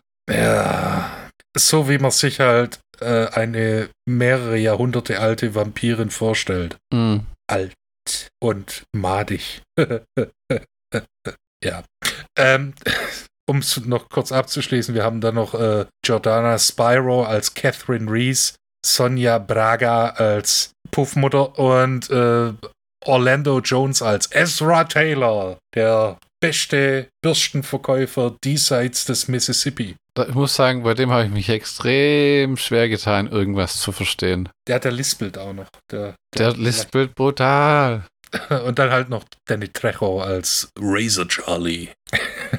ich umreiße mal kurz die Handlung. Also ich umreiße wirklich. Mhm. Das Jahr ist 1913. Da war es ja kurz vorm Ersten Weltkrieg und so ein bisschen westlicher von New York und östlicher von Los Angeles war nicht viel los. Der amerikanische Journalist und Schriftsteller Ambrose Bierce, den gab es wirklich übrigens, ja. Ja, ist auf dem Weg zu Pancho Villa, um die mexikanische Revolution zu unterstützen. Hm. In einer mexikanischen Kleinstadt im Bundesstaat Chihuahua. da muss man dazu sagen, gibt es wirklich, da kommen die, die, da kommen die Fußhupen her. Ach du Schande macht es sich auf, um äh, in, äh, ich weiß gar nicht, wie die Stadt heißt, aber um Pancho Villa zu treffen, um äh, ihn bei der Revolution unter zu unterstützen. Und dabei äh, sieht er die Hinrichtung von Johnny Madrid, dem legendären Outlaw oder Banditen oder weiß der Kuckuck. Dem Hosenscheißer mit, mit einer großen Klappe und nichts dahinter. Ja, Ach, das furchtbar. Jordana Spyro, der, der, wo man dann erst später mitkriegt, oh, das ist ein Mädchen. Und dann, ich weiß nur, meine Frau war voll begeistert, als er die hängen. Und dann war die noch halt doch noch am Leben. So, ah. Das fand ich, das fand ich den größten und härtesten Arschloch-Move, den es. Das äh, war für mich der Zeitpunkt, wo ich dachte, Alter, die Hauptfigur in dem Film oder die Figur, die die Hauptfigur sein sollte, ah. ist ein massives Arschloch. Ja, ja. Das ist ja dieses, die will äh, lernen, wie es ist, äh, wie sagt man. Ein Outlaw zu sein, quasi. Ja, ja, äh, genau. ein Outlaw-Lehrling. Ein Outlaw-Azubi. Und dann brennt dem die Sicherung durch und der hängt einfach das, das Mädel, das ihn geholfen hat, vom, äh, vom Galgen geschossen hat. Also ein bisschen Dankbarkeit. Aber nee, ja, hier hast du Angst, ja, und jetzt hänge ich dich. Und dann baumelt die vom Kreuz. Und erst als der, äh, hier der äh, Henker und die Polizisten, Soldaten, weiß der Kuckuck, hm. dann kommen, hey, die lebt ja noch. Ja, dann schneiden wir sie mal runter. Dann verfolgen sie sie weiter. Ja, aber davor, äh, Ambrose Pierce steigt in die Postkutsche, trifft äh, John Newley und seine Frau Mary Newley, die Hardcore-bibeltreue Christen ja. sind. Ja. Und einem hart auf den Sack gehen. Ja. Aber die Postkutsche wird überfallen, weil es der wilde Westen ist. Und dabei wird der blinde Begleiter, der blinde Schütze wird erschossen und der Postkutscher auch. Den fand ich cool, der hat gut aufgeräumt, der Typ, bis, ähm, ja, bis sie dann äh, äh, ihn gestreckt haben. Der, the guy is blind und der hört so hin und bläst ihm das Hirn raus. der, der, der, streckt echt, ich glaube, zwei, drei nieder von diesen ja, Typen. Aber die, wie der Kutscher dann mit der Schrotflinte ins, also das war schon hart grafisch, auch wenn man es nur einen Bruchteil gesehen hat. Die schießen dem den oberen Teil vom Kopf und das Gesicht vom Schädel runter. Ja, das, das war, war, heftig. Uh. Die Action-Szenen und auch die Splatter-Szenen sind wesentlich besser gemacht als im zweiten Teil, fand ich. Das ist nicht nur ein Hinstehen und ein Ballern, sondern es ist echt Tempo dahinter. Und ja. ich glaube, das ist schon ein Riesendreck, so Pferdeverfolgungsjagd mit Pferden und einem Wagen zu drehen. Dreh also niemals mit Kindern, Viechern oder Stuart Granger. Das ist eine Faustregel im Filmgeschäft. Ah. Genau, ähm, dann wird die Postkutsche überfallen. Ambrose, Beers, äh, die Newleys fahren dann weiter, nachdem alles irgendwie gecheckt ist und hm. Ambrose Beers gesagt hat, hey, yo, ich will zu Pancho Villa. Und dann sagt der Mexikaner, okay, ist gut, ist ein ehrbarer Mann, wir lassen dich ja. jetzt in Ruhe. Ja, Sorry. ja, genau, tatsächlich. Äh, die Banditen reiten weiter und äh, hier die Newleys und Ambrose Beers gehen dann, fahren dann so weit mit der Postkutsche alleine weiter, bis es nicht mehr geht. Und weil sie kluge Menschen sind, sagen sie sich, nee, aus dem festgefahrenen, festgefahrene Postkutsche, die kriegt man nie wieder raus, wir laufen durch die Wüste. Top, top. Das war top. auch klasse. Da hat meine Frau gesagt, was laufen die Idioten durch die Wüste? Die Wüste! Hm. Haben sie die zwei glorreiche Halunken gesehen? Ja. das, ist, das, war einfach idiotisch, aber das war so ein Ding von, ja, es sieht halt gut aus und die Teddybär Twitty Twister Bar ist halt irgendwo in der Wüste, wo du denkst. Ja, mittendrin. Ja, ja, ja. Und dann haben sie es auch so hinbeschissen, dass es am Ende wieder aussieht wie die Pyramide aus dem ersten Film. Was aber den ganzen Film über vom optischen Aussehen überhaupt nicht hinhaut. Weil die das in so einer Sanddüne vergraben haben. Ja, es hinkt ein bisschen. Ja, ja. Aber mein Gott. Sie glauben sich in Sicherheit und saufen erstmal. Also Ambrose sauft, weil er Alkoholiker ist. Und dann kommt es beim Hängen von, äh, äh von Catherine Reese kommt es dann zum Bruch, wo ich gedacht habe, ui, wo das die ist Bände jetzt... im Widerstand leistet, so, holt meine, äh, holt meine Frau, weil die ihm dann abhaut, nach dem Motto, du bist wahnsinnig. Und die Typen meinen, ach, Alter, geh doch du die holen, und keinen Bock. Ja, genau. Und das ist dann auch wieder so, wo ich mir den Kopf langen muss, weil, okay, der hat gerade ein, ein Kind, ein Mädchen, das ihn das Leben gerettet hat. Er hängt. Was könnte man da am besten machen? Zuerst mal sagen, yo, du bist ausgerastet und wer sagt mir, dass du, dass du nicht auf mich losgehst? Keine Erklärung, kein gar nichts, erstmal rum, rummachen. Hm. Erstmal, weißt du, erstmal vorhin gerade ein Mädchen gehängt, jetzt erstmal ein bisschen, bisschen an der Frau rumschrauben. Das ist ja, eine gesunde doch. Haltung, Alter. Das ist, leider macht sowas die Filme oft, ähm, wenn die Charaktere eben unlogisch handeln, lässt es den Film oft schlechter wirken. Ne? Weil das ist immer schön, wenn die Leute einen Grund haben, warum sie gewisse Dinge tun. Ja. Also äh, die Frau ist auch wie so ein Fähnchen im Wind in dem ganzen Film. Und am Ende versucht er sie doch wieder zu retten. Und das ja. ist wie so, so die typische Beziehung, so wo die Frau misshandelt wird und der Mann dann immer so tut, wie wenn sie ihm mit ihr was antut. Ja. So, I told you, I told you, uh, don't, uh, don't call me a liar. Oder irgendwie sowas, weißt du, wo sie dann da ausflippen. Das neueste Beispiel habe ich gerade in der Serie mit, ähm, wie heißt der, Alan Tutke oder so. Äh, Resident Alien, wo auch eine Frau ihre, ihren Mann verlässt, der auch, es ist ja dann windelweich prügelt immer und äh, das ist, das ist so ein Klischee, das sowas in den Film zu setzen, finde ich. Es ist halt das weißt wenn du eine Figur hast und du sagst, okay, selbst wenn es ein Anti-Held ist, du brauchst Sympathie zu dem Anti-Helden. Ja. Und sowas, wo, wo ich mir halt denke, Alter, dich hätten sie einfach nur aufknüpfen sollen. Ja, das war, das war, das war. Das wäre gut, dann hätte ich nur die Bande gehabt, die den verfolgt und so, aber. Ja, wie war das? Mein, das war eine seltene Sternstunde in meinem Schädel dumme Entscheidungen sind der Motor des schlechten Horrorfilms. Ich will ja. jetzt nicht sagen, dass es ein schlechter Horrorfilm ist. Mhm. Aber es ist eine dumme Entscheidung. Ja. Es ist, ja. Ist aber wirklich irgendwie so ein von diesen Franchise-Polls von dem From Dust Till Dawn, ist jetzt irgendwie, dass man immer irgendwelchen Arschloch-Kriminellen folgt. Ne. Weil das hätte ich auch nicht machen müssen. Der, der, der, das Wichtigste sind ja die Vampire und dieses Titty-Twister und ich meine, die Idee ist genial, das in den alten Westen zu verlegen. Ne? Find, ich finde das super. Mir hat das schon gefallen bei Blood Rain 2. Ne? Das ist ja einer der wenigen Vampirwestern. Ähm, ja. Ich hätte es auch interessant gefunden, wenn sie das noch in die Zeit vom Mittelalter packen oder sowas. Ja, so Inka, Maya. Ja, ja, tatsächlich. Oder dann Weltraum. Space Vampires. Äh, weißt du, Jason Twister in Space. space, und, space. Ja, und Jason X und Pinhead sitzen alle an der Bar und trinken ein. Ja, und Danny Trejo schenkt ein. Ja, genau. Sag, dass du die DVD nicht kaufen würdest. Äh, die, die, die, oh. Ja, aber so geht's dann. So kommt's dann in den, äh, in den dritten Akt. Würdest du auch sagen, dass Michael Parks in dem Film an einem bestimmten Punkt tatsächlich besoffen war? Oder ist er einfach nur ein verdammt guter Schauspieler? Ich, ich, ich, äh, im Zweifel sage ich, verdammt guter Schauspieler. Okay. Und die beste, wo er stockbesoffen im Titty-Twister rumhängt und sich selber zuwinkt, ist einfach nur klasse. Ja, wo er sich erscheint, ja, ja. Und, und vor allem, wenn er dann zurückwinkt, so, hallo. du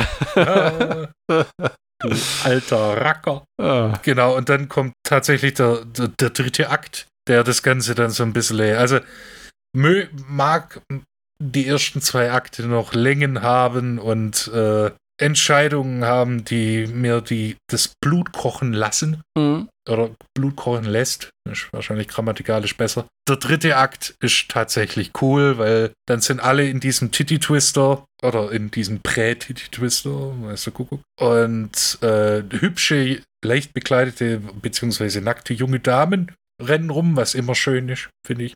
Und äh, dann tatsächlich äh, als dann dieser John Newley mal geschwind mit den Banditos aufräumt, da ge geht's dann so richtig los mit Vampiren und Scheißdreck. Hm. Weil bis dahin hatten die Vampire noch nicht so die große, den großen Auftritt und da geht's dann von 0 auf 100 weil dann Blut fließt und äh, wir alle wissen, Vampire sind im Prinzip wie Piranhas. Wenn Blut fließt, dann kommen sie in einen Blutrausch. Weißt du, ne? an, wen, an wen mich die, ähm, die Schauspielerin, diese ältere Vampir-Lady, die in, dem, in der Serie mitspielt, äh, die, die dann. Puffmutter. Ja, genau, die hat mich erinnert an, ich musste jetzt gerade googeln. Major Barrett, die von Counselor Troy in Star Trek The Next Generation die Mutter gespielt hat. Ja. Ich finde, die sieht ja zum Verwechseln ähnlich. Kack-Nerd. Was denn? Die hat in Staffel 4 in Folge 16 mitgespielt. Das war die aber natürlich nicht. Nee, das ist äh, Sonja Braga, eine brasilianische Schauspielerin, die für ihr Alter, also, ne? War schon 49 damals, ne? Ja. Heißt ja nicht, dass man mit 49 nicht mehr knusprig sein kann. Richtig. Witzigerweise hat die in der brasilianischen Version von der Sesamstraße gespielt. Oh ja. Oh ja.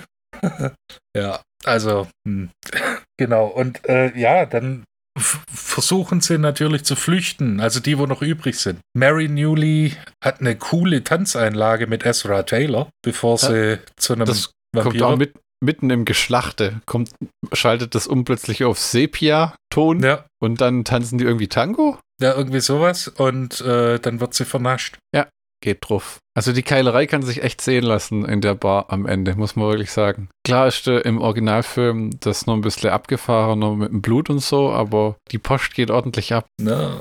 Und dann erfährt man auch, dass äh, Esmeralda anders, dass äh, der Henker in seinen in, in, in, früheren Zeiten mit der Vampirpuffmutter geschnackselt hat. Ah ja, genau. Das ist die, die Tochter irgendwie von der. Genau, und äh, Esmeralda ist in Wirklichkeit Satanico, Pandemonium. Fandest du es auch übel, wo der dem Typ, den er zusammenschlägt, dann noch das Messer durch den Rachen steckt und den an die Bar pinnt? So, das war irgendwie so die, das, das, was man wohl als Ultra-Violence bezeichnet. Ja, das, äh, da passt das Meme, well, this escalated quickly. Weil zu Klump schlagen, okay, aber dann Messer und dann zack, äh, durch den Schädel rammen. Und dann die Bar pinnen, das ist halt schon nochmal was anderes. Ja, war ist es. Danach, danach geht es, glaube ich, so zehn Minuten solide Kacke. Mit äh, der Typ, der das, das, Pferd ausgesaugt hat, ist wieder da. Und ähm, ähm, dann kommt ja der Hangman noch dazu. Und dann gibt es eigentlich nur Geschlachte und. Ja, das ist. Äh, äh, dann, dann geht der Punk ab. Und, versuch, das geht dann bis zum bis kurz vor Ende. Das einzig Blöde, wo es nochmal doof wird, ist, wo sie irgendwie fünf Filmminuten lang den längsten Tunnel der Welt entlang laufen, um weiß Gott wohin zu entkommen und am Ende eigentlich direkt am Eingang wieder rauskommen. Irgendwie, das habe ich nicht richtig gerafft. Das ist, wo, wo, führt dieser Tunnel überhaupt hin? Der ist so lang. Ja, durch, durch die scheiß Pyramide halt. Ja, das stimmt, das führt einfach durch die Pyramide. Mach doch meine Logik nicht kaputt. Ich bringe so viel Zeit damit, darüber nicht nachzudenken. Jetzt ja. ich das noch, weil du das. Und nacheinander gehen halt äh, alle Überlebenden drauf. Ja der Bandit, John Newley, der Henker. Die einzigen, die überleben, sind Ambrose Bierce und Johnny Madrid und, äh, wenn man so will, Esmeralda. Äh, ja, die wird dann, ist die, dann als Santanico Pandemodium dort eingesperrt. Ja, da, was, was ich dann wieder denke, Alter, das ist äh, halt auch so eine tragische Figur, so ein bisschen. Die hat nichts Falsches getan. Ist immer Marsch. Und ist dann äh, verdammt da rumzueiern. Weil sie halt irgendwie eine Wehr, äh, äh Wehr, Werwolf-Prinzessin, Vampirprinzessin ist. Und dann wollen sich am Ende ja äh, Michael Parks und der andere Typi Pancho Villa anschließen. Ja. Und ähm, es gibt tatsächlich auf der DVD eine Delete-Scene, die wohl die letzte Szene im Film hätte sein sollen, wo man Michael Parks in einer Bar sitzen sitzt, sieht in modernen Zeiten und dann quatscht ihn halt einer blöd an äh, äh, und dann faucht er den so an, so. Na, und dann ja. Freeze Frame und dann kommt wahrscheinlich irgendein. Äh, ein Rob Zombie. Äh, ja. so dann haben sie gedacht, oh, das hat George A. Romero bei Brucer gerade gebracht, schneid das mal raus. Ja. es ist merkwürdig, wie man. Die Filme sind gleichzeitig gedreht worden. Oder fast gleichzeitig, ja. Ne. Vielleicht war es auch so ein Production Hell-Ding und das eine saß ein Jahr auf dem Schrank. Aber wie man dann nicht. Roger Corman hätte es anders gelöst. Der hätte gleich gesagt, wir machen gleich eine ganze Trilogie. Ja, genau. Back to back. Du, mit denselben Schauspielern, anderes du, passt schon. Du, du, äh, äh, und dann hätte er gesagt, Quentin, Robert, you be, äh, nee, äh, Quentin Tarantino, you be a good boy, you be in two of the movies. Okay? Dann hätten sie das Set für das Titty Twister einfach in allen drei Filmen verwurstet. Ja. Und hätten es, was weiß ich, einfach gespiegelt einmal oder irgendwas und dann gerade, dann immer in drei verschiedene Zeiten. Wäre geil gewesen. Machen wir doch einfach der Western, was wir da haben. Dann einmal ähm, fiktives, ne, nehmen wir doch einfach die Welt von Wolfenstein, wo die Nazis den Krieg gewonnen haben, so, so irgend sowas. Ja. Und dann machen wir so finsteres Mittelalter, wo eine Gefahr kommt, die tatsächlich die Vampire sogar fürchten. Und ich meine jetzt nicht Werwölfe oder was, sondern aber irgendwie, mhm. was so alle still. Der weiße Mann. Die, die, Inqu die Inquisition übernachtet oder irgendwie sowas. Ja, das wäre, das, das, das, in dem Sinne ist man da eigentlich dumm vorgegangen, weil dann hätte ich auch eine kleine Trilogiebox verkaufen können. Ja, ja. gut. Äh. Und wenn du, die, wenn du die Schauspieler in mehrere Filme verfrachtet hättest, was ja Uwe Boll sich auch von Roger Corman an, abgeguckt hat, glaube ich zum Beispiel, ne? Und was ja dann auch wieder Kevin Feige oder wie der Typ heißt, der Marvel da betreibt, sich auch abgeguckt hat, dass er ja diese Robert Downey Juniors und so auch immer gleich für drei, vier Filme unterschreiben lässt. Weil das so halt einfach Geld sparst im Endeffekt. Aber sie haben es nicht getan, Michi, sie haben es nicht getan. Ah, ich, ich lese gerade, äh, dieser, äh, der, der, echte Ambrose Spears hat sich wirklich Pancho Villa angeschlossen und, und äh, gilt seit 1913, 14 als verschollen. Ah, na, der könnte ja noch irgendwo sein. Nur in welchem Aggregatzustand ist die Frage. Ja, ich meine, Baujahr 1842, äh, weißt du? Richtige Ernährung, bisschen Bewegung. So ja, genau. Vampir. Ausreich, ja. Ausreichend Schlaf, ja, genau. Ja, der wird halt in irgendeinem Massengrab gelandet sein. Ja, aber ich finde es immer lustig, wenn man so wirkliche so, so tatsächlich historische Persönlichkeiten da so ein bisschen reinwurschtelt. Mhm. Weil manchmal ist, man, manchmal geht es auch massiv schief, aber. Es wäre interessant zu hören, wie, wie weit Robert Rodriguez an dem Film inhaltlich beteiligt war. Aber du findest nichts zu diesen Filmen, äh, wo Tarantino und Rodriguez irgendwas drüber sagen über die Fortsetzung.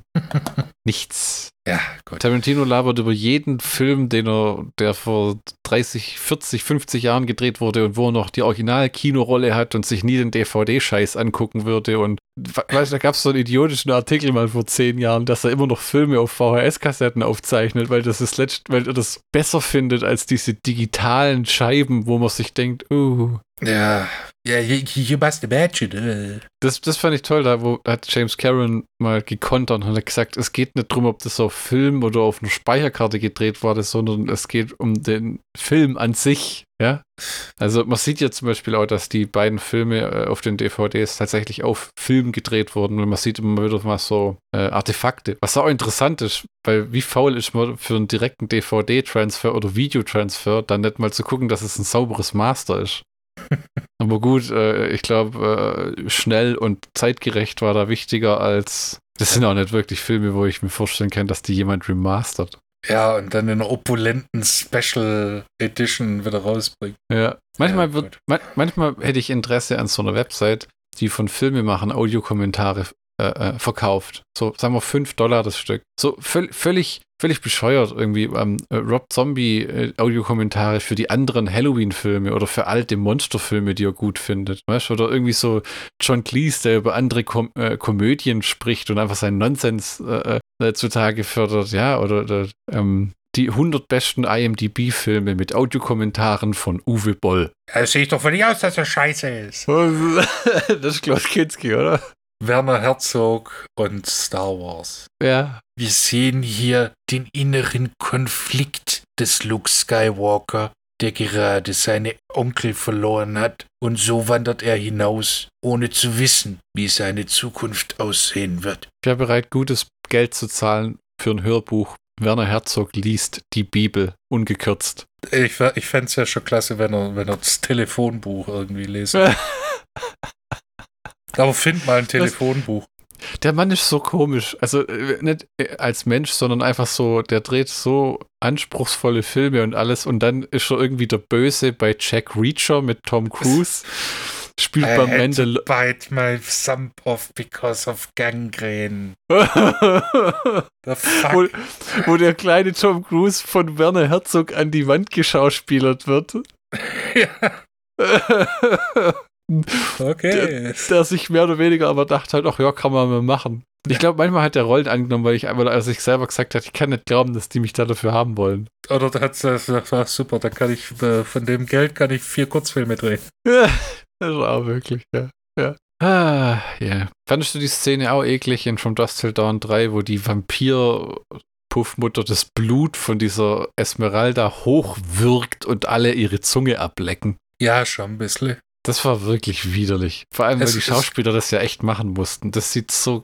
Ich meine, dieses Gezüngel, aber dann nur dieses Kunstblut und.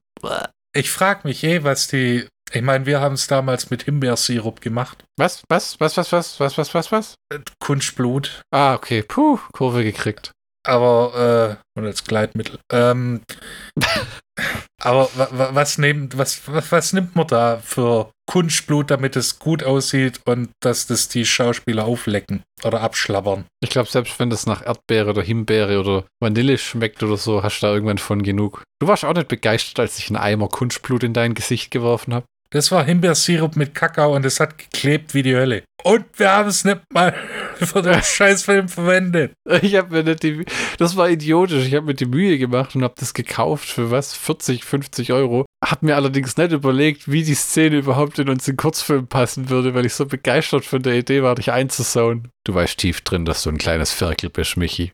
Das weiß ich auch ohne, dass ich mit einem 5-Liter-Eimer Du warst wird. so sauer auf mich, wo wir heimgelaufen sind. Oh, du warst ja. einfach nur so sauer. Du hast sonst immer auch geholfen beim Stativ und Kameratragen. Nix, du hast nix angefasst. Und das Verrückte ist, das war ja auch nur auf deiner Wäsche. Also das war ja nicht, das war ja nicht nur, dass du dich geduscht hätte und damit wäre es dann getan gewesen. Du musstest echt, äh, musst mal die Kleidung komplett, waschen. Komplett neu einkleiden. Und das ist nicht rausgegangen, Alter. Nee. Von der Lederwäsche ja, aber nicht vom ganzen anderen. Wie sagt Peter Jackson, Pain is for now, but film is forever. Ja, ja, super. Deleted Scene, Alter. Ja, die Auflage ist jetzt out of print. Die DVD hat einen Sammlerwert. Ja, ja, sicher. Hast du deine noch? Ja, eine. Ich habe noch fünf Stück im Einhornzimmer liegen hier. In einer Szene schießen der christlichen Frau da, wo sie ihren Mann anmacht als Vampirbesessene, Tentakel aus dem Bauch, die versuchen, ihn zu erwürgen. Ja, ich weiß jetzt auch nicht, wie das mit dem ganzen Vampirmythos irgendwie zusammenpasst, aber mein Gott. Halt Monster und Kreaturen. Ja, und, ja, und Schlangenkopf an, weiß der Kuckuck. Und die, die, manche Vampire haben Schuppen. Ja. Man sollte ja keine Vorurteile haben. Also, nicht drüber äh, abkotzen, solange man es nicht probiert hat, ne? Ne. Ja, Schlockbusters-Count vom From Dust Till Dawn 3, oder? Ja, ja, ja. Willst du mal? Noch, ja. Wir haben einen unterhaltsamen äh, Vampir-Western, das gibt's ja nicht so häufig. Ich kenne bis jetzt zwei. Einer davon ist von Onkel Uwe. Blood Rain 2, Deliverance. Genau. Wir haben einen Film, der ein bisschen eher in diese From Dusk Till Dawn Geschichte reinspielt. Also das kann man jetzt den Teil 2 vorwerfen, dass er jetzt, es hätte es nicht sein müssen. Und äh, hätten wir den Titty Twister und die Vampire weggelassen, wäre es auch ein vernünftiger Film gewesen. Hätte es nicht braucht. Hm. Hier ist es tatsächlich gut eingewoben. Wir haben äh, Michael Parks, der wunderbar besoffen spielt. Und ich hoffe, er spielt nur. Ja. Wir haben Charaktere, die einem ans Herz wachsen. Wir haben aber auch Charaktere, die stadiongroße, monumentale Stück Scheiße sind. Johnny Madrid. Ja, ja, was für ein echt, echter Abschaum. Also die Frauen, die in dem Film mitspielen, sind sehr hübsch. Sehr, sehr hübsch. Diese Esmeralda mit ihren Rehaugen, aber leider halt auch eine tragische Figur in dem Film. Dann haben wir wunderbares äh, äh, Rumgeholze und Rumgeballere und Rumgesplättere. Mhm, schöne Effekte. Richtig, äh, nicht so viel CGI und das, was CGI ist, das ist okay für die Zeit. Mhm. Also tatsächlich, ich hätte mir auch vorstellen können, äh, den Film im Kino anzugucken. Tatsächlich, der hätte, ja. man sich im Kino. Auch wenn am Ende diese alte Vampiroma, der also den Bauch aufschlitzen, wo die Fledermäuse rauskommen, von der die ganzen Maden runterfallen, ja, mit, mit, mit, ihrer 100 Jahre alten haarigen Vagina, die man dann da sieht. Du weißt, du hast es ah, gesehen. Ja, der böse Busch von Mama San. Das ist, ich fand die Szene ja wirklich, wo sie alle kopfüber aufhängen und dann diese Vampirzeremonie abhalten da es hat schon viel, viel mehr mit der Materie zu tun. Ja. Weil, weil, ich habe kurz überlegt, haben sie die echt über Kopf gehangen und scheinbar ja. Wo ich dachte, wie, wie funktioniert das? Kommen da irgendwelche Sethelfer und schnappen dich und hängen dich dann da in so einen Fleischerhaken und dann hängst du da. Ja, bis jemand Cut schreit und du siehst an Michael Parks Birne, dem schießt das Blut in den Kopf. Den haben, da gab es mal einen Kevin Smith Podcast mit Michael Parks, zwei Folgen, sehr gut, wo er gefragt hat, wo er auch gefragt wurde, warum hast du die Rolle akzeptiert? Also in irgendeinem Kevin Smith-Film hat er gesagt, I have an Italian wife who has a certain taste and I like to eat. also mit viel Humor, aber weil der ja auch, ich glaube nämlich, dass Danny Trejo juckt es auch nicht so sehr, wo er mitspielt. Also nicht, dass er jeden Scheiß macht, da gibt es ja schon Schlimmeres, aber so nach dem Motto, das ist die gleiche Herangehensweise wie Eric Roberts, die machen das einfach gerne und haben es auch ja. viel gemacht. Und ob sie jetzt eine Hauptrolle spielen, eine Nebenrolle oder so Leute wie Bruce Willis oder Steven Seagal, bei denen kann man echt vorwerfen, die wollen nur die Kohle und denen ist scheißegal, was sie da tun. Ja, Danny Trejo setzt ja seine Preise so, dass auch äh, hier ähm, Bullets of Justice entstehen können. Ja, ja, fantastisch. Das stimmt. Bullets of Justice von Valeri Milev. Wenn ihr den noch nicht kennt, unbedingt angucken. Ja. Äh, ja, äh, ja, ja. Der abgefahrene Schweinemenschen übernehmen die Weltherrschaft mit äh, Wildschwein, Polizei, Kopfgeldjäger mit Jetpack und äh, äh, äh, äh also verrat doch nicht zu so viel. Ah, wenn ihr wenn ihr Näheres über den Film wissen wollt, dann könnt ihr gerne unsere Schlockbusters Folge anhören, wo wir absolut über diesen Film abspasten. Das, verbal, war, das, das, ist, das ist das goldene Flockbusters-Nugget bisher, oder? Die, die, die Messlatte für wow, das hätte ich nicht erwartet und das hat alles übertroffen, was ich bisher jemals gesehen habe. Genau, und äh, deshalb sind wir ja auch zum Valerie Miele Fanboys geworden. Ja, und Wrong Turn, den, den er gemacht hat, das war auch tatsächlich ein ganz guter Film für einen Slasher, ne?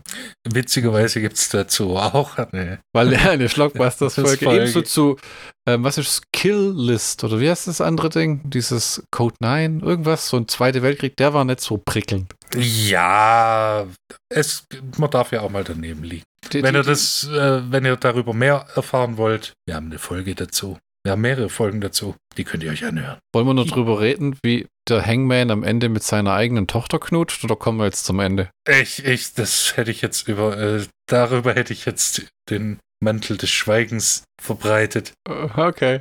Und äh, vielleicht sei noch, äh, falls sich jemand, falls jemand den Film geguckt hat und sich gewundert hat, was äh, La Tetila del Diablo heißt, so heißt äh, der Titi Twister in Anführungszeichen in dem Film, im Film wird gesagt, Welcome home, wayward pilgrims. In Wirklichkeit heißt es äh, des Teufels Nippel. Och, ja. Hast du das gute alte Google Translate bemüht? Alles klar. Dann danke fürs Zuhören. In der nächsten Folge Nummer 67 geht es äh, weiter mit unserem ersten Don Coscarelli-Film.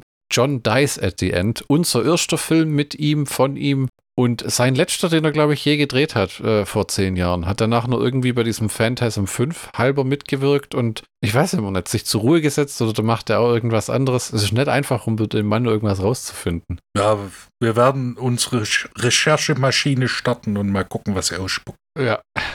Dann, äh, wir sehen uns in Folge 67 von Schlockbusters. Genau. Auf Wiederhören.